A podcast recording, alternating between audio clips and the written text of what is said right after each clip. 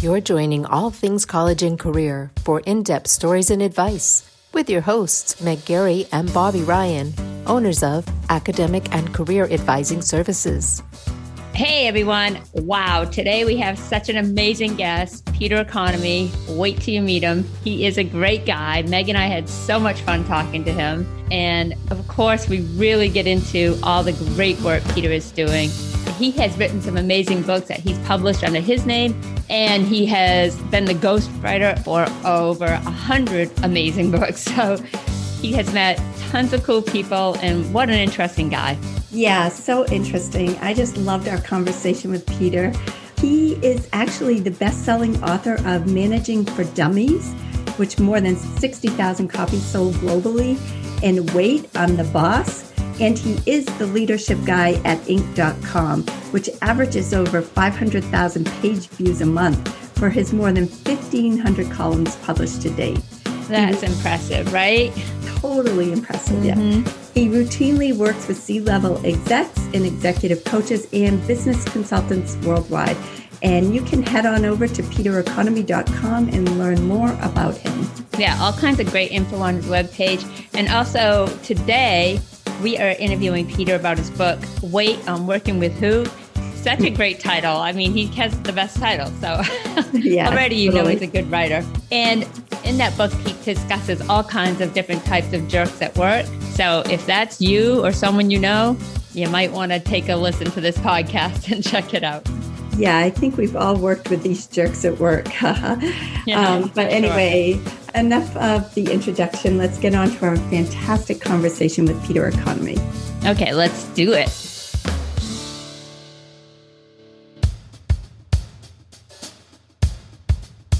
Hello, Peter Economy. Welcome to All Things College and Career. Thanks so much for joining us on our podcast today. Great to be here, Meg and Bobby. Fantastic. Thanks for inviting me. So, Peter, we're on Zoom, everyone. So, Peter, I can see you have a little tan going. You got. Oh. Where are we talking to you from today? I'm in La Jolla, California, which is just uh, part of San Diego, um, right next to the beach. So yeah, mm. it's kind of going to be a beach day today. Yeah, nice, oh, nice. my gosh, every day is a beach day in La Jolla. yeah, it is. Yeah, it sure is. yeah, it's the jewel, right? I love, I love La Jolla, and a great place to live for sure. So we're really excited to talk to you today. I mean, you've just written the book, Wait, I'm Working with Who, which right away that title just grabs me, pulls me in, because as soon as I read that, I'm thinking, I've said those words. yeah, I've definitely said those words once or twice. So tell us how you decided to write this book. Yeah. Yeah. We've all said those words once or yeah. twice and, and often many more. Um, yeah. You know, I, I, do a lot of books on, on, business and, and leadership and management. But, you know, I, I think when I was thinking about the next book, I was thinking, you know, what's something that would be kind of universally useful to people that, you know, anybody, regardless of what their background is, what their work situation is, you know, if they're graduating, uh, looking for a job, whatever it might be, would find useful. And um, I'm the, the leadership guy on Inc.com. And as a part of that, you know, I've, I've written almost 1,500 articles. And I, I, noticed that every time I did a book about or a, an article about toxic workplaces and working with toxic people, that always got a lot of interest. I got a lot of click on clicks on those articles. Mm. So I said, well, maybe I should do a book about this, you know, because I think people would find it of interest and and and actually put it to good use. So um, that's what got me interested in this particular topic this time. That's so interesting. Some of the research I've read is working with a jerk at work basically uh-huh. is one of the number one reasons employees leave their job. Poor management, a jerk for boss. So it seems like a pretty critical issue. Yeah, and and you're right, Meg. I mean, particularly uh, that that one study. I, am not sure who did it, if it was Gallup or somebody, but they found that the the number one reason why people leave their job is because of a boss that, mm. that's a, a, bad boss. It's, they've got a, a jerk for a boss. And that's the number one reason by far. So um, that's part of it too. Is for bosses, are you being a jerk? And then what's yeah. happening to your place? Uh, so yeah, that's that's that's a huge thing. And people that can manage in a way that gets a lot out of their employees, but still has that cohesive approach, um, probably is going to be a very valuable asset to an employer. Oh, tremendous. Yeah. Um, you know, it's a fine line. And, and I was a manager for quite some time. And I don't think I was the best manager in the world, but I, I got the job done. and, and people liked working for me. So we've all had bad bosses. We've all had bosses that um, we just wanted to get the heck out of there. It's like, you know, I, I just don't want, want to go to work today because my boss is not someone I want to work with. It's funny because they say, you know, you might not have been the best manager in the world, but you get the job done. I kind of feel that way about parenting. I might not oh. have been the best parent in the world. Yeah. I think I got the job done. yeah, I, I, can relate to that. I've got I've got three kids, and yeah, I, I look back on, on, on my parenting. I wonder if yeah. I could have done better yeah. I mean, I think there could have been some adjustments there, but you know. Got the job I done. I got the job done. I was in there. I was in there trying. That's what Don sure. That's you funny. have a Bobby has amazing sons. They're uh, oh, good. So, yeah. Thank you. Fantastic. But she's a little biased there, Peter. Yeah. So anyway, yeah. but anyway, so what I was going to say is that if you are maybe a terrible manager or maybe you're kind of a jerk as a manager, the great thing about your book is that you have some areas in there that you can well, first of all, when you go through the, and we'll get to this, the 16 personality types of a jerk, I love how at the end of each personality type, you have a little survey to answer the questions Are you or maybe a coworker doing this or that? And I love that because that's a little self test. Right. that's a little, a, a little, a little check. to see if, uh, if that maybe you you are indeed the jerk at work. Right. Yeah and it happens. I mean that's the whole thing. I think that you know one of the things i talk about in this book is being self-aware um, because yeah i mean for every boss that's out there that's that's a jerk well guess what? It might be you. So um, yeah you need to be very self-aware. And when those signals are coming in when people are telling you you know or when you're walking down the hallway and somebody's you know that people start darting away like trying to go somewhere else yeah. trying to trying to avoid sign. you. That's bad a bad sign, sign. you might want to be like, aware of it. You know did you ever see that movie office space Oh yeah, for and, sure. you know, and he's like comes to the cubicle. Yeah, I'm gonna need you to stay exactly. through the weekend. Exactly. Yeah. that that guy had no idea he was a jerk. yeah, yeah, and, and, guess what? When you see that guy coming up, uh, you know, toward your cubicle on on Friday, you know, it's yeah. like I, am just going to dart out. I'm just going to get out of here before that. Yeah, they're doing. They're hiding, yeah. doing anything they can yeah, to get out exactly. of that situation. Yeah. Well, I was just going to get into the 16 types of jerks that you talk about, and maybe we can just get into a few sure. of them. We have a couple written down here that we liked, but um, is there any that you really would like to talk about the most? Well, you know, I think that some of my favorites, um, you know, the credit thief yeah. And, yeah. you know, I think that's really common. That's one that, that we see a lot of. I know I, I did when I was um, working in, in companies. You've always got someone who, you know, you're on a team and your team is doing great stuff and everybody's pitching in. Actually, you know, which is kind of a rare thing. There's always people kind of hang back and, and try to coast along with, yeah. with the team. But let's assume you're on a team that everybody's pitching in and um, you know they make the presentation to some executive team or something you know showing what the great work you did. And that one person sort of steps up and says well it was it was all about me. I'm the star. I'm the one who right. you know got this you know got this over the finish line. And everybody's kind of looking everybody else in the team's looking at each other going wait a second wait you know we, we were all a part of this too. But there's you know that's one of those toxic people that really bugs the hell out of people is uh, those credit thieves the ones who who try to keep a spotlight on them instead of their teammates and coworkers. Mm-hmm. yeah that's such an interesting way to put it to keep a spotlight on themselves instead of their coworkers. Yeah and i think a talent of a good manager would be able to see kind of through that right? Is i mean I, I don't know, like maybe that one person so you have a group of people and one person's always taking the credit. Maybe they deserve it or maybe they don't.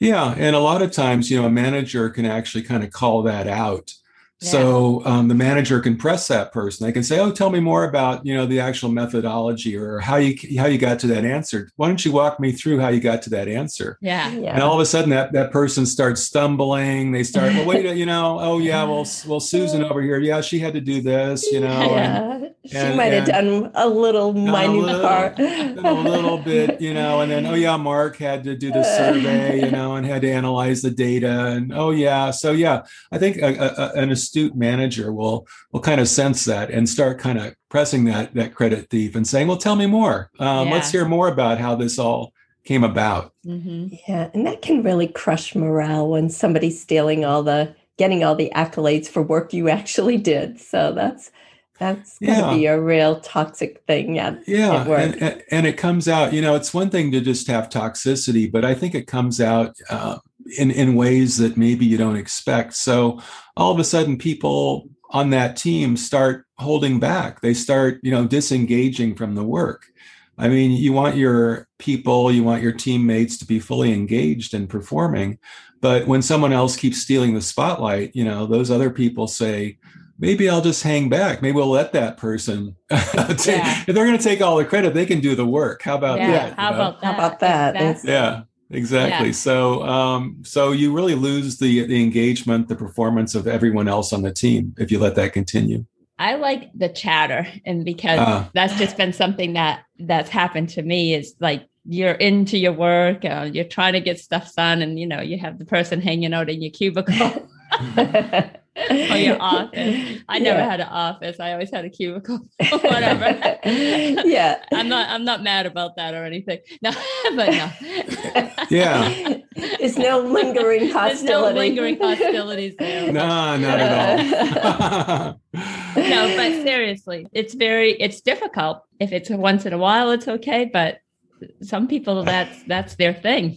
Yeah, and I and I think it's interesting because you know so many of us have started working at home, and you know a lot of people have chosen to work uh, for ourselves. You know that's something that as people graduate, you know, as as young people graduate from college, there's a decision: do I work for somebody else or do I start my own thing?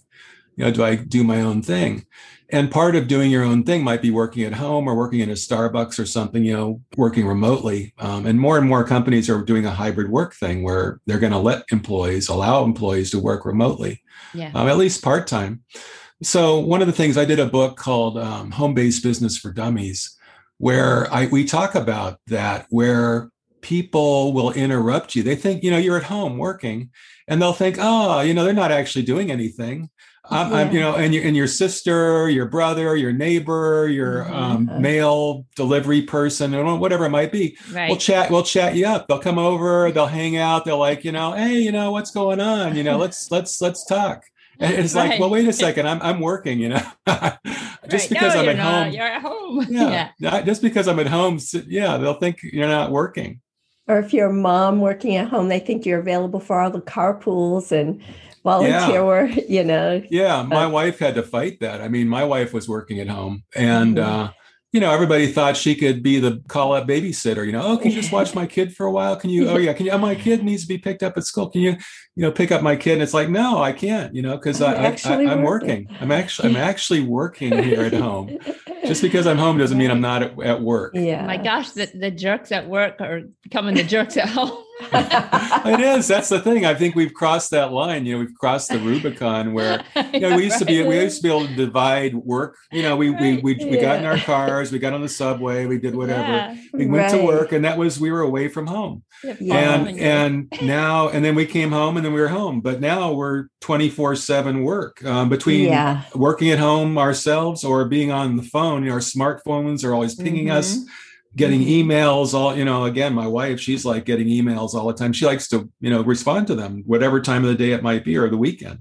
So we're, we do not really have that that dividing line anymore. And right. uh, so that toxicity can kind of cross into our home life too our personal lives more than ever. That's so true that people just assume that you're working nonstop when you work from home. And and then there's the time zone thing. So you know you, yeah. you guys right. So well someone from the East Coast calling you up at 7 a.m. So you get that. yeah. And, and I work, you know, I, I have clients, you know, I'm a writer. I, I do a lot of right. ghostwriting books and I have clients in Germany and Israel, you know, you know, right. you name it. I've got clients uh, Asia. Um, I had a woman I was working with who was in Japan. And yeah, talk about time zones. It's like, you know, we're, we're right. trying to coordinate our calendars. Yeah. And I'd love to get into a little bit about your ghostwriting and writing. Sure, too. I'd love um, to talk. I love to talk about that. Yeah, yeah, yeah. But let's just talk about a little bit about some of the negative impacts that the jerks at work have on the morale, and also what people can do to make it a better work environment and right. Toss the jerks or recondition yeah. them at least.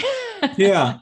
Well, you know, there's been a lot of research on this, and as you might imagine, and the statistics show that two thirds of American employees revert, report that at least at one time or another they've worked in a toxic workplace. Yeah. So two thirds of us have worked in a toxic workplace. Then one quarter of those people have worked in more than one toxic workplace. So two or more toxic workplaces. So it's really a per- pervasive thing. Mm. And the research shows that productivity has really suffered because of this. Just just people who don't who call in sick. Um, who say I don't want to go to work because I don't want to be there with this person, whether it's a boss or a coworker. It's almost half a billion dollars a year of lost productivity because of this. So yeah, um, it's it's something that we need to do something about. It's something we can do something about. So that's that's the good news part about it. So what are some of the things we can do about it? Yeah, being if you're the if the kind of the recipient of this toxic behavior, you know, I've got a bunch of strategies. I have eight specific strategies in the book, but let's talk about one of them. For example, um, one of the strategies is re- to refuse to play their game. Yeah. So, um, you know, that becomes being becoming aware of the game that's being played on you. And a, a, lot of toxic people love to play the game. They love to get a, you know, push people's buttons. I mean, I had a person, I used to work in a, a job, one of my first jobs out of college. And this person that thought I sh- she should have had my job because I, I was brought in alongside her and she sh- thought she should have my job which i was hired for yeah. and she would make a point of in our staff meetings trying to push my buttons and she was pretty good at it i mean she would get a rise out of me every time mm. and uh, my boss took me aside one day and said you know what this this person is pushing your buttons and she's enjoying it and you just need to be aware of this and not engage you know not yeah. not play the game so it's figuring out what game is being played on you, you know, being aware of it, understanding how this jerk is manipulating you, and then taking those buttons off of your back, you know, or yeah. off your forehead, wherever that button may be, um, take it off and refuse to play the game because um, once you become aware of it, then you know what's happening and you can stop playing. And, and that person's either going to find someone else to play the game on, or you know whatever they're just going to be a sad toxic person um, until until they find somebody else who responds the way you, you used to respond. Right right and sometimes it's tricky to you know maybe have to confront somebody especially if you're not getting support from your manager or your boss or maybe the jerk is your boss. I mean i can remember one time i uh, i'm a mechanical engineer and so i was asked to design something. And he wasn't my direct manager but he was a high up guy and he was anxious for it. He wanted it right. done soon. So he actually came in my office and sat down and while i was watching me design like wa- looking over my shoulder. Like, and my coworkers are like wow. Wow. what is going on? I mean, and um, so finally, though, I just turned around and said, "Look, if this is something you want quickly, and I know you do, the best thing you can do is step out of my office and let me work. Right, exactly. Yeah. but, yeah, and that takes courage and that's great. I mean, you you've, you've got to be courageous. I mean, you've got to have the courage to stand up for yourself mm-hmm. and say, yeah. you know, like you said, get off my back. You know, yeah. right. I, I, I, can't create. I can't create right. when you're watching everything I do. You know, it's just that's exactly. just not it's not going to work. Yeah, the creative juices aren't flowing. yeah, not at all. yeah, so I, I, think stand. You know, that's something else. That's another strategy I, yeah. I said is is challenging the bad behavior. Mm. So you're actually taking the time, or you know, being courageous enough to challenge it and standing up for yourself. Mm-hmm. And and you've got to. I mean, this is something that it's difficult for people to often people to do because no one wants to make waves. No one wants to be a be considered to be a jerk themselves. But right. when it's a coworker, you need to let them know this behavior you're doing isn't working for me. I can't, you know, it's not helping me do my job. In fact, it's it's it's stopping me from doing a good job. And then when it's your boss, that takes that extra courage. I mean, to yeah. really stand up to your boss and yeah. uh, and you know, and you want to do it in a way that's that's really I don't know if loving is the right word, but but you know, in a in a way that you know you're you're you're trying to help them because obviously if they're if they're being toxic with you, they're probably being toxic with other other people too, your your coworkers. Right. So you want to help them do better, and they will do better if they are aware of this behavior. They may not be aware of the behavior. I mean, a lot of people who are toxic aren't aware of it. They're they're not yeah. conscious of it. Mm. and you're actually helping them become conscious of a behavior they not may not be conscious of such right. a great point yeah and when is it okay to go to your boss's boss? right. Yeah. I mean, I mean, Get right over. It, right. You might have to, if, if there is a boss's boss, maybe. Yeah. You know, I, I, I think the question becomes, you know, am I, is this bad enough that I'm getting ready to leave this company? Right. That I'm getting ready to mm-hmm. look for another job? I think when you're starting to think in those terms that, you know, maybe I just can't stand working for this person and I've already talked to them, they're not changing their behavior and maybe I'm going to start looking for another job. When you've reached that point, I think that's the time you better start talking to their, your boss's boss because yeah. you really, you know, if you don't want to leave the you're job, if you want, door anyway, yeah, yeah, you're out the door anyway. So Much. what what have I got to lose? I that's mean, a good point. Um, good point. I I would go up, you know, skip over my boss and talk to my boss's boss or my boss's boss's boss or right. whoever it might be because right. again you're, you're you want the company to do well you want the organization to win and with this person behaving in the way they are, they're not going to win. So you're not the only one who's who's dealing with this behavior. I think if you started a conversation with those words with mm-hmm. most people, I want this company to win. I want this company to do well. That that's uh that's the right tone to set before you air your grievance, right? yeah, it's not about you. Right. I mean, it might it might really be about you, right. but it's it's it's it's about the the company as a whole and your coworkers. I mean, they're all suffering.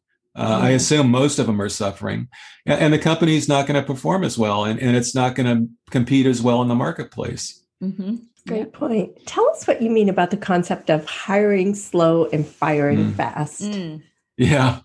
Um, that's something that every company should do more of. I, I, think that, you know, and especially now, I think, you know, people are talking about it's harder to find people to work. Companies are scrambling around trying to find employees. I mean, here in San Diego area, I know that I keep getting pinged with emails from the restaurants I go to saying, you know, they're all having job fairs. They're offering um, bonuses. They're offering people, you know, money to, yeah. to find people to work for them.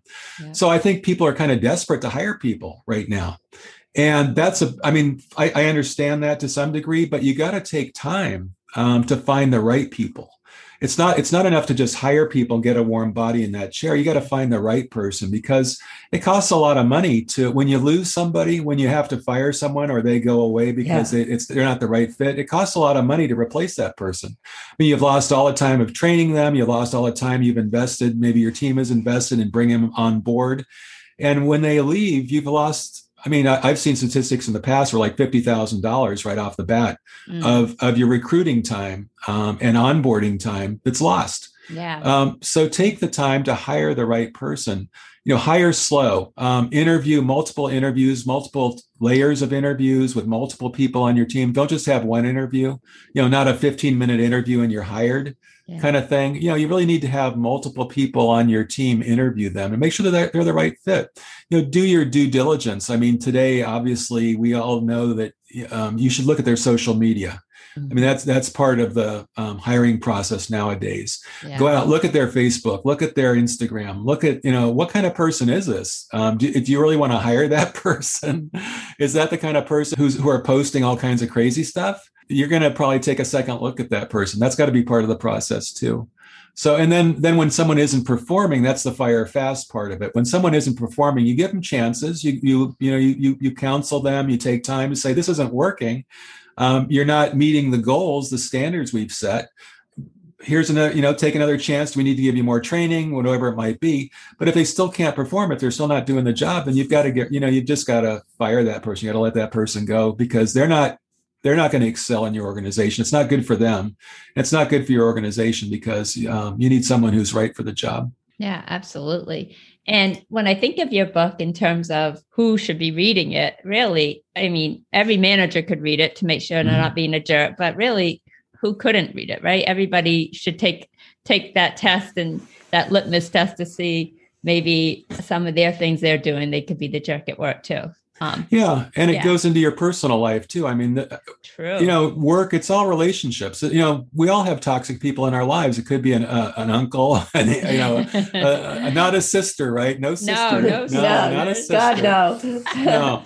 But um, our neighbor, you know, I, I, used to. I've always. Everybody's got a neighbor who's like a total jerk, you know. And I, yeah. I, I, I whenever we've moved, my wife and I have moved, our families moved. I've always like going, "Oh God, I hope we don't move in next to someone who's a total jerk." You know, because because we've I've I've lived next to a jerk, and it's just terrible when you've got someone you know you, you know a neighbor. Right. So so these are all strategies. This book is full of strategies. Mostly, it's about the workplace, but I mean, it could be in any part of your life. Um, yeah. You know, relationships that you have with other people. Mm-hmm. Yeah, it's a good crossover to many things. I know. I, one of the places actually when we were in La Jolla, one of the biggest reasons I didn't want to move is because how much I loved my neighbors. And yeah. I'm like, yeah. this, this, you know, we might not get so lucky mm-hmm. again. And uh, right. that was hard to, that was hard to leave actually. So yeah, just like you want to escape the jerks, you don't want to leave the people that bring you joy. Yeah, so, exactly, exactly. Yeah. That's and that's hard to get. That's a, that's a real hard thing to get to have that perfect um, mm. situation. Yeah. And I had a company situation like that too, where I really, really liked the company I was working at, the people I was working at, managers. And and when you have that, you feel like you've hit you've hit the jackpot, you know? Yeah. Um, so you literally have. You definitely yeah, you have. really have. Yeah. yeah. Yeah. So, Peter, you are a prolific writer. You've written, least, right? you've written about a hundred books, and you've either authored, I mean, either authored or co-authored about a hundred books, and and you've been a ghostwriter. So, can you tell us a little bit about these different roles? Which role do you prefer, and are, do you have something you're most proud of? Find out how Peter got into writing right after this quick message from Meg. Thank you, Bobby. I just wanted to quickly break in here to share. I am now an FCD instructor, so if you would like to become a certified career counselor through the NCDA, I can now make that happen for you. I also offer career coaching and academic advising. To learn more about any of these services, please visit my website, Academic and Career Advising Services. I will include that link in the show notes. Now, back to the podcast. Yeah, I mean, I, am I'm a writer, and it took me a while to figure that out. You know, it's interesting because you know when I went to college, I majored in human biology. I was pre med, and I, I flunked out of pre med. You know, because I'm a, I'm not a I discovered in college that I'm I was I'm not a quantitative person. I'm right. a qualitative person. I, am a what person. I'm not a numbers person. So part of the win, winnowing process at, at, in college was helping me realize that I'm not a numbers person. So I was not going to excel in chemistry. I was not going to excel in physics. I was not going to excel in the you know statistics and probability. I figured that out real quick. So I eventually got a job being a contract negotiator for the government. Then I became a, a manager working um, in a software development company, managing people in operations. So I was, you know, accounting, purchasing, contracts, all that stuff. But on the side, um, as I was working this full time job being a manager, um, I started writing books uh, a friend of mine came to me and said, Oh, I want you to write a book about negotiation, which was kind of my thing. And so I wrote a book about negotiation. I said, Oh, you know, I've written a book. I'll never have to write a book again. I've, I've checked that box. I've right, filled that. I've filled box. that bucket. You know, I've done that thing. Never have to do it again. Well, then he, he said, Well, I want you to do this other book. And I said, Okay, I'll do this other book. So anyway, uh, on the side, as sort of a side hustle kind of thing, I started writing books. And I would work full time at my regular career job, being a manager. And then at night, well, at lunch and at night, I would, after my wife went to bed, I'd go off and start and start writing. And I, I did more and more of that. So one day I got uh, laid off along with 15 other managers. We all got laid off. Mm. I said, ah, it's okay. You know, I'm writing full time essentially. So I, I, I just, I'll just write more books. And they called me back the next day and said, Oh, we found six months more money. Come on back. And I said, No, you know, I think I'm just going to do this writing thing. I've been writing full time ever since. I found my place in the world. I found what I'm supposed to do. I, I wasn't supposed to be a manager. I wasn't supposed to be a, a, doctor. I wasn't supposed to be all the things I thought I was going to be when I was in college. I found out later that I really, really was supposed to be a writer. Mm. And I, I love to write. I mean, and, and the thing that I love the most about it, aside from the writing process itself, which I actually do, I love to write, it's the amazing people that I meet. I've met the most amazing people um, you know, I ghostwrite a lot. I, I ghostwrite for CEOs of, of tech companies, for example, in the Silicon Valley. I'm just working on a book right now with a, a venture capital guy, big venture capital firm in, in Palo Alto. Um, I've written books. I there's a um, TV show called Dance Moms. Um, Abby Lee Miller. I wrote a book with her. I wrote her book about you know being a, a dance mom, leader yeah. of dance moms. Yeah. Um, I've just met the most amazing people, and that's what I love most about what it, what my my vocation is what my writing thing is all about is meeting and working with these amazing people and a lot of them become friends they become my friends and and colleagues because you get really into their lives as a yeah. part when you're a writer when you write their book it's a very personal thing sure and you yes. get to know them and sometimes i'll visit them i'll hang out with them wherever they may be um, you know, I haven't gone overseas to do a job yet, but uh, one of my clients um, took me on a 10 day trip to the Philippines because that was part of his story. Oh. Um, flew me over there, you know, first class, um, stayed wow. in a hotel, and it was just like, wow. I mean, wow. I've been to Europe. I went on tour with, uh, I, I, did a book called Leadership Ensemble, which was with an orchestra out of New York City, um, Orpheus Chamber Orchestra, and we toured Europe.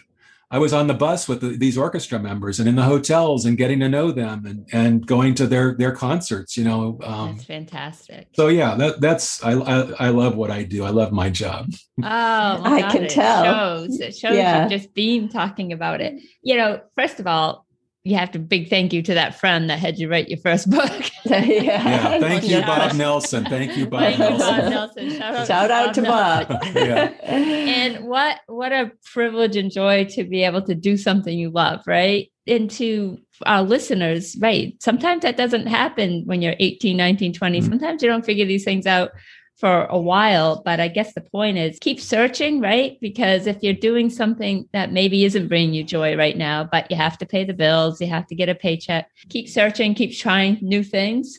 Listen to your friend when they say, hey, and right? and and I think a great lesson in your story is just work with your strengths. Mm. You know, really capitalize on those strengths and that's where you're more in the flow. Yeah, not fighting uh, swimming upstream so to speak. And i didn't really realize it was a strength. Again you know in college i had no idea. I took one creative writing class and that was kind of fun but i didn't really consider myself a writer at all.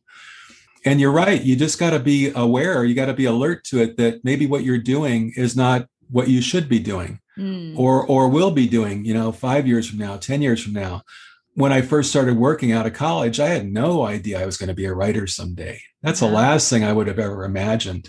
But 10 years later, after I was out of college, I started writing and it became my full time job eventually. So you've got to be alert to that. You've always got to kind of keep your ears open. You know, is there something I'm doing that I really like doing?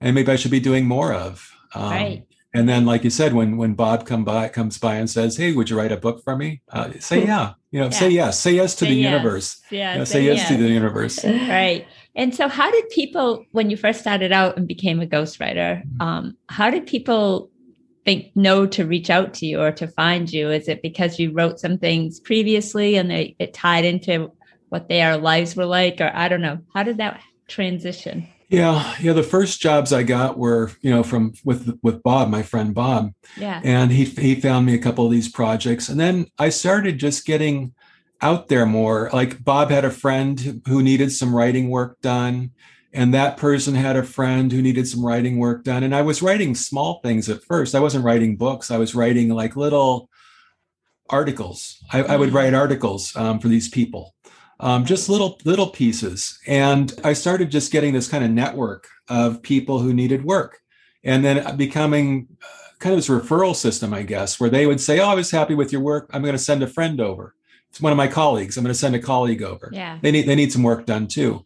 And it just sort of grew organically. I mean, I never advertised. I didn't put out advertisements. And back then, this was like mid 90s, I think, is when this sort of started snowballing there was no internet out the the web had just been invented you know there wasn't all of the social social media didn't exist. Right, um, right. you know it was just, what did we do with our time? I don't know. yeah there, there, was this there was this weird thing called a payphone that yeah, you, know, right. you know if you had to, if you're on the road you need to make a call you'd have to stop at a gas station oh my gosh.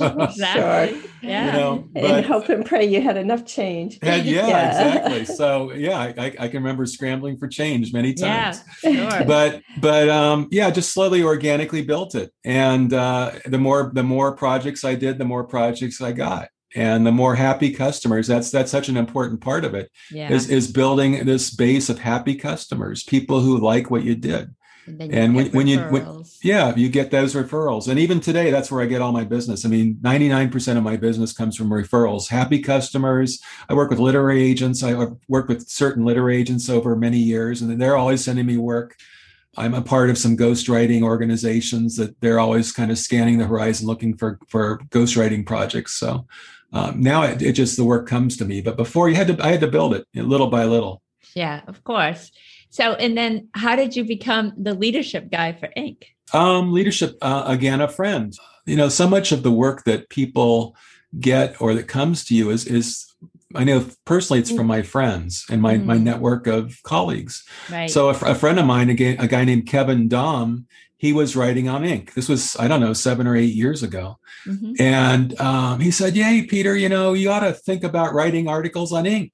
you know same kind of thing hey my friend bob hey you should write yeah. a book about yeah. negotiation yeah. right i said okay well yeah I, I, would like to write articles on Inc. that sounds like a good way to make some money yeah right and exactly. they, they they they pay people to write articles it's not like you do it for free they actually pay you to write the articles no, yeah right, and so right, i started writing and uh, uh, Kevin Daum got my foot in the door. I met the editor. This is before I started writing. I met the editor. We talked. I said, "Here's some article ideas that I would like to do."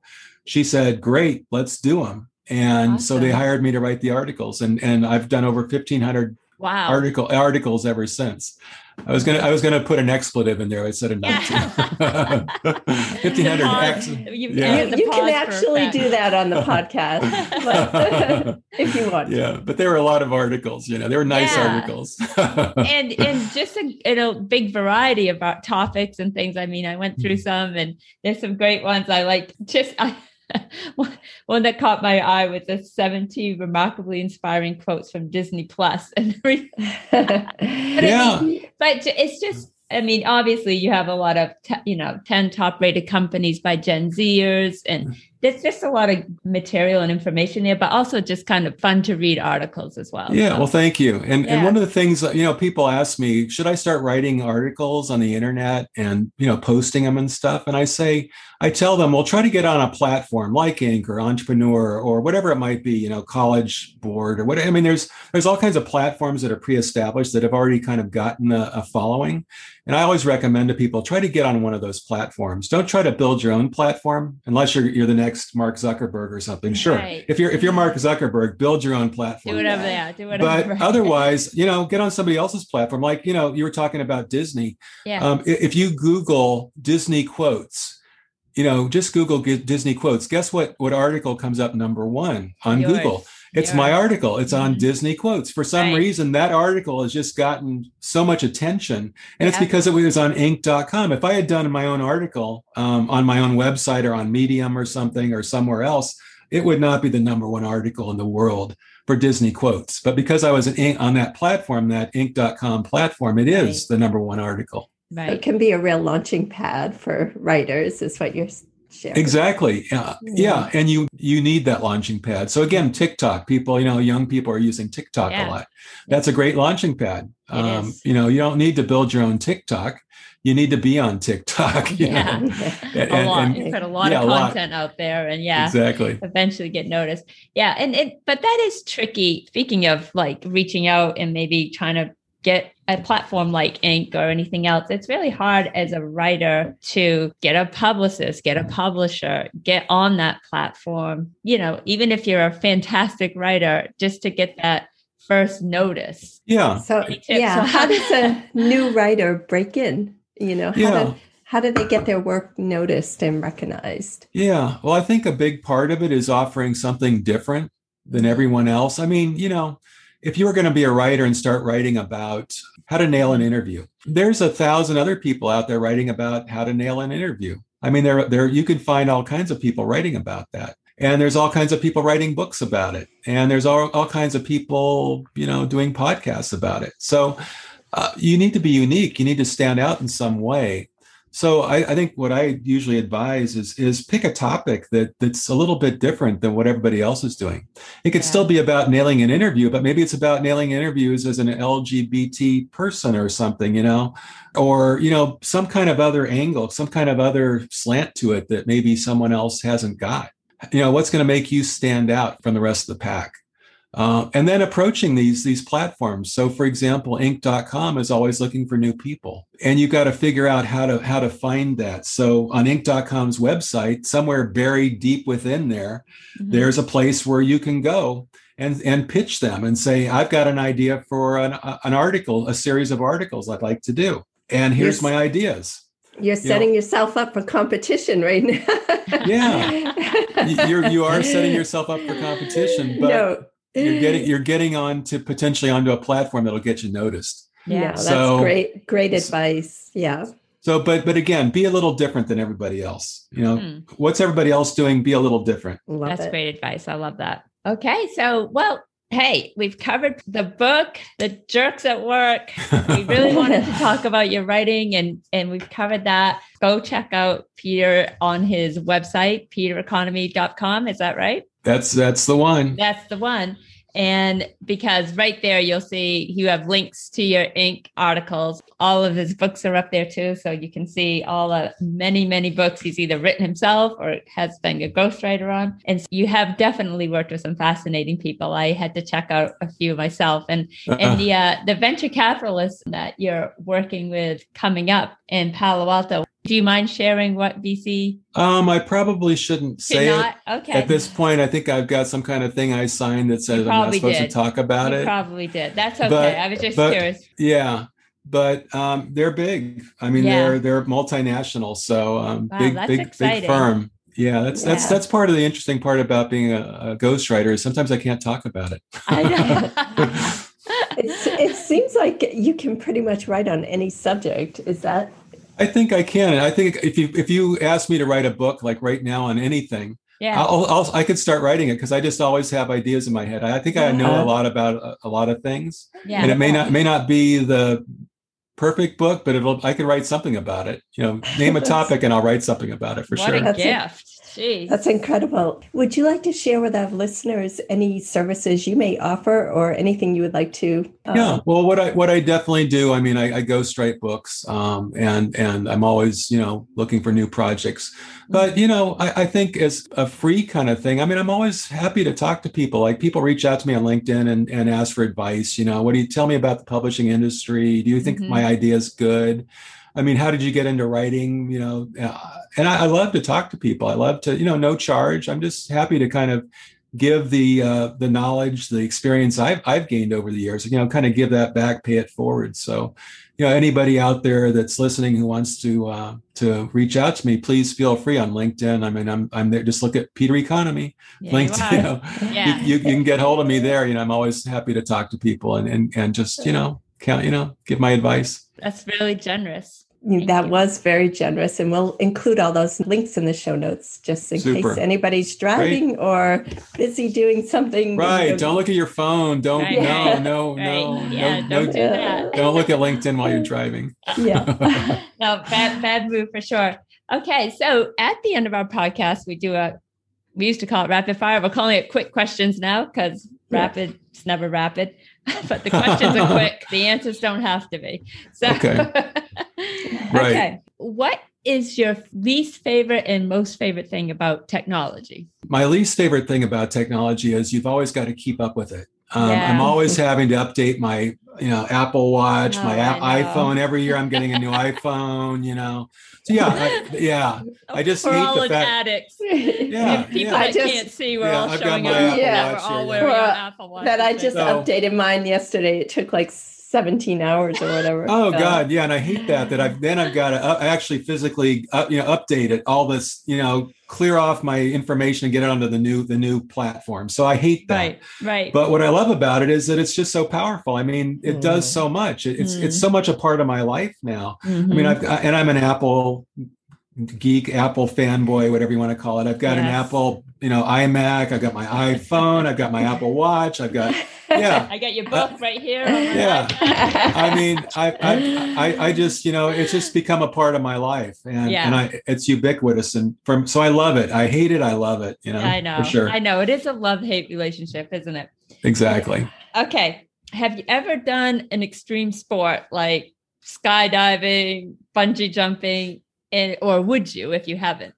I want to, and I got really close to skydiving. Yeah. Um, we have a glider port. I, you may recall, Yeah. um, you know, that we have this, this glider port out here, Bobby, Yeah. where, um, you know, there's this huge cliff in La Jolla. It's called, and it's over Black's Black's Beach. It's called Beach, Tor-. Torrey Pines um, State Park kind of thing. And there's a glider port there. And I, I want to do the, I want to do one of those to tandem do glide, that too. hang glider, I- whatever you call I, it. I wanted to do that. Yeah. So Yeah, so put that- on our list. That's we? on my bucket list. So I, I'm I'm gonna do that before it's all done with. So yeah, that's and it's right there. It's like you know, ten minutes away from my house. So I, I should be I should be out there. watch. Yeah, and I just so oh, and there's this there's this one thing that I just saw in the news where this Yeah. there, there's a guy there that has these these raptors, these like hawks and stuff that he keeps, and and you can actually fly with these hawks. That's They're really they're cool. trained to fly along with you, and they'll land, and you can feed them while you're flying and stuff. It's Ah. like yeah, so it's like okay, I've got to do that. So yeah. Yeah, now that's it's pretty double cool. the experience. Okay. Exactly. All right, I'm in. All right. Do you have a green thumb? I, I kind of do. I mean, I, I used to love. I you know, I used to live back east in the in the D.C. area, Washington D.C. area, Yeah. and uh, I used to have a garden at my mom's house out there, and I used to love to grow corn. And I corn liked me, and and here in San Diego, in La Jolla, we we grow tomatoes, Right. and we we grow the most amazing tomatoes. And there's Mm, nothing like corn off off the plant. I mean, you can eat corn. I don't know if many people know, but if you just pick it off the plant fresh, right Yeah. then you can eat it right then without even cooking it. It's so You sweet. Sure can. It's Yeah. incredibly sweet. And then tomatoes, these tomatoes are to die for out here. So, I mean, they get that hot, hot sun and they just, oh boy, they're so good. Yeah. So, yes, I can grow tomatoes and corn. I got that covered pretty well. Okay. Well, Yeah. that's two important things. yeah, exactly. And Two on- big food groups. Right. Yeah. yeah. Well, that's good. A little, little green thumb. That's awesome. All right. What is your idea of fun, or what would what do you like to do for fun? Um, well, fun for me is is going on trips with my wife. So we just had our 33rd wedding anniversary um, Oh, a couple weeks ago. congratulations. Thank you. Wow. Yeah. You know, we went to Vegas. We, um, you know, uh, we're in the COVID. We've been in this COVID mode for the last year. Yeah. and it was just so nice to go to get on an airplane to go travel we, we love to travel you know hawaii is kind of our happy place so we go to hawaii hawaii a lot Yeah. and that's fun to me you know we'll go to hawaii we'll get a place we'll start drinking mai tais yeah. um, you know kicking back listening to hawaiian music you know the little Yeah. hula action Sure. you know to me that's that's a lot of fun so that's you know we love to travel and, and i'm you know glad we're, we're getting to travel again Ah, I know. It feels like such a release. I went to a wedding two weekends ago and it just, you know, we're dancing, we're hugging, we're, Yeah. you know, Yeah. yeah So it's it was crazy. great. Yeah. You feel like Yeah. you're getting away with something. yeah, Yeah. we, we do feel like we're getting away with something for sure All right. All right. Can you describe your breakfast in one word? late. Uh, you know, I, I, I, I, I'm kind of a habitual bruncher, I guess. You know, I don't usually eat until around 11 or almost Yeah. 12 o'clock. I just, that's the way I do it. I, I usually have a cup of coffee when I get up. And then I usually work. I'm usually doing emails and sometimes interviews and uh, working on a book or something. So usually by the time I get around to eating, it's around 11 or 12 o'clock. So I'm a late eater. Yeah. And, and usually then it's something simple. For some reason, I'll, I'll slice off a piece of bread. There's a, a bakery nearby here in La Jolla. Yeah. There's a great bakery, and we get these big these big seeded loaves. And I, I Mm-hmm. you know every week I get one of those, and I just work my way through it all week. And Yeah. uh, so it's late, and it's usually a, a big slice of bread. That sounds Love yummy. And yeah. I should have known you could come up with one word as being a writer. you didn't struggle at all. Yeah, that was not a challenge for him at all. Okay. What do you do to de-stress? I play music. I play guitar. I'm a you know I don't know if you can see in the background there. There's that guitar, Mhm. and uh, Gibson. I'm I've been in bands, you know, in and out of bands. I, I love to play parties, you know, pool parties. Um, I'm not a big pla person to play in bars because usually when you play in a bar, you start at like nine o'clock and you're done at one o'clock. or- Right. Yeah. And by the time you get home, it's like two o'clock in the morning. That's just not my. I'm usually asleep. Right? I mean, what happened? so I don't like that, but I love to play pool parties, and that's just a great way to de-stress. And I, I just love playing in front of people. You know, like uh, doing a lead guitar solo, and people go, "Wow!" You know, or they they they you can tell they're really kind of getting into it. So that's that's it's a lot. Of, it's a big de-stressor for me, and it's just, it's just, it's another one of those fun things I like to do. Wow. Oh, that sounds like so much fun. That Do you have a favorite so... genre of music or? Yeah. yeah, I mean, I'm kind of, you know, I was born in 1956 back in ancient times. And uh, so rock and roll, I mean, 70s yeah. rock and roll, Boston, Rolling best. Stones, yeah. you know, you name it. Um, I just yeah. love to play that stuff. So that's my, I'm, I'm kind of stuck in the, I'm stuck in the past, I guess. That's all right. Love that's it. good music by any yeah. age standard. yeah. they, they call it classic rock for a reason. Yeah, right. exactly. It is classic. Okay. What's your favorite thing about where you live? Um, well, you know, we're about a mile and a half from the beach. So, I mean, I just love the ocean. And mm. in San Diego here, and I, I don't know, anybody that lives in this anywhere near the coast of California knows that we have this natural air conditioning machine off the, the, the, ocean is our air conditioning machine. The ocean is we have a cold ocean. You know, East Coasters, if you live on the East Coast, or you live on the Gulf Coast, your water is usually pretty warm. I mean, it, will get pretty warm and you don't have to wear a wetsuit or anything like that. Here in, in California, the, the, we get this, the water comes down from the Gulf of Alaska and it's kind of cold. Like right now, I think the water temperature is 65 degrees, which that's pretty cold. Yeah. And so, um, but we are, we have this cool air coming in off the ocean all the time. Our house doesn't have an air conditioner because we don't really need it. Not well, really. he'll have maybe one week of the year where we need an air conditioner. So I, I love the beach, love going to the beach, love seeing the ocean, love that onshore breeze of cool air that we get. Mm-hmm. Yeah. And uh, that's how I feel about that San Diego area. I keep bringing up this quote. It seems to be relevant all the time. But again, one of my neighbors had said, the weather's not perfect, but it's never bad. It's always whether you can get out and do stuff in. Almost yeah, always, like ninety nine point nine percent of the time. Yeah, and and we have such a an interesting variety. I mean, here yeah. in San Diego, um, I mean, you have the beach, you have mountains within an hour, and it's snow. I mean, seven thousand foot mountains yeah. with snow in the wintertime where you can where you can Wonderful. go sledding and stuff and then there's deserts there's uh, every kind of possible thing except rain we don't have rainforests here but no. pretty much anything else you might ever want to do and like you said hiking biking uh, mm-hmm. you know mm-hmm. surfing skiing you know you name it you can do it within an hour of here i know it's amazing love it yeah absolutely love it okay worst trouble you get into as a kid oh God. Oh geez. You know, um, I, will I'll tell one of these. I've never said this to anybody, but I mean, outside outside, outside of my family, you know, I, I was I I used to be a little thief. I mean, talking about credit thief, I was a you know, I, I, was a little shoplifter and I wasn't, I, I, it only lasted like about twice because the second time I did it with a friend of mine, his mom caught us. Oh, sure. and, oh, yeah. And, you know, and it, what it was was I stole a, a, candy bar. It was like, a, I think it was a Butterfinger. For some reason, I love mm. Butterfinger candy bars. So, you know, my friend and I would go, to, we went to this grocery store nearby that was near our house. And I think the first time we got away with it, I, we stole this Butterfinger candy bar and we shared it. And it was like, wow, this is great. Second time, his, his mom caught us and and she was like, if you guys ever do this again, oh right. boy, you are going to yeah. be in the worst trouble ever. I'm going to tell your father. I'm going to tell your mom. Right. I'm going to, you know, yeah. you're going to be in such big trouble. And that was the last time. I was like, okay, I swore off of my my life of yeah. thievery. I was on the, I was on the straight and narrow after that. So that was that was that was the worst thing I did as a kid. That was pretty that was pretty bad at the time, I'll tell you. Yeah, of course. And, and if and you know, she, she might have saved you from a life of crime. You don't know. I, yeah. I, I, I think she I, I'm glad whatever whatever she saved me from, I'm glad it happened. And I'm glad it was just only on the second time. I'm glad it wasn't the tenth time or the yeah. Then, right. then, the, then the store when it caught me, that might have been even worse. Yeah, yeah, yeah. Better for the mom. I'm glad she didn't tell your parents. That's a good yeah, story yeah. though. All right. That's funny. Great I just story. never told I've never told anybody that story. I'm getting out the, you know, getting out all your secrets. Yeah, now okay. no no more questions because that's I don't I, am afraid where we're gonna go next. I don't want to two more. What's the what's the worst thing you did in college? Don't ask yeah, right, yeah. Oh, I didn't think of that one. No, no don't, don't even, let's not I'm teasing you, Peter. okay, first car.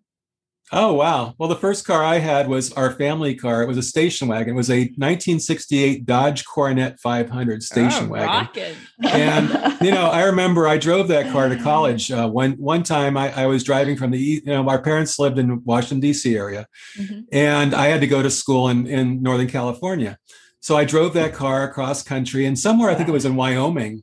All of a sudden, and it was night. It was probably like two in the morning. I was in, in Wyoming. The car kind of sputtered to a stop You know, oh, and, I, and I'm on the freeway. I'm on the interstate in Wyoming, and there's like one car every ten minutes. You know, yeah. This is back in, in the Boy. 70s, and it was right. literally There's one car. No cell phone or AAA. no, yeah, yeah, no, ga- no gas station, even with a payphone anywhere nearby. Yeah. Oh, so this guy stops, and he said, you know, and I, I, said, thanks for stopping because my car stopped. And he says, well, I'm from Alaska, and he had Alaska plates. and, and, if you don't if you don't stop for someone, they die. I mean, yeah. if, you, if, you, don't if you don't help someone who needs help in Alaska, right. they could freeze to death. They could right. a bear could Good eat point. them. You know, you yeah. name it. Anything could happen.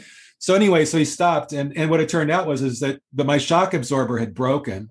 Mm-hmm. The car was all of a sudden doing this up and down, up and down, and and it, and it broke my gas. My fuel line was broken. Oh, no. But that was my old family station wagon, the old 1968 Dodge Coronet. We got it fixed. I got to school, and everything was great after that. But anyway, that was wow. that, that was that's my my car my first car story yeah that's a great story and i'm sure you have some other memories in that car but i won't ask oh yeah, yeah, yeah. That, that is very true and and yeah we should, we shouldn't go there an too 18 year old is probably that was, that, yeah. was, that was a very nice thing to have it was a yeah. that's yeah okay I think you should write a book on that. I okay. could yeah. write a book about that. That's now that you mentioned, I could write a book. Family station wagon.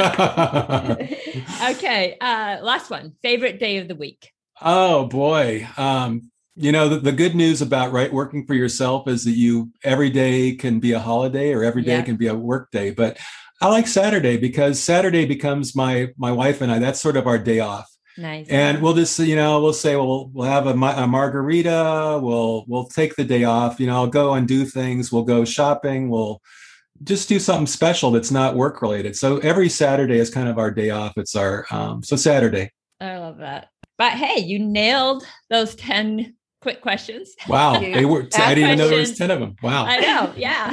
you absolutely did and entertained us in the process. So that was great. yeah. Yeah. Uh, Peter, thank you so much for coming on today and sharing all your amazing tips. And everybody should rush out and buy Wait, I'm working with who?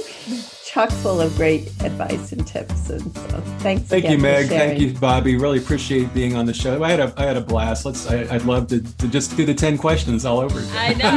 I know. Well, I have some ten more. You know, a little bit more probing. No, just kidding. Peter, thank you so much. Your joy, your delight, and very helpful material that you're writing for people. Thank you so much. It was yeah. great to be here today. Thank you. Yeah. I really enjoyed it. Okay. Well, hey, enjoy the rest of your day, and who wouldn't in La Jolla? So. Yeah, yeah and you. everybody avoid those jerks at work. Yeah. They're out there. They're there. They're out. They're out they are there. definitely out there. Take care, everybody.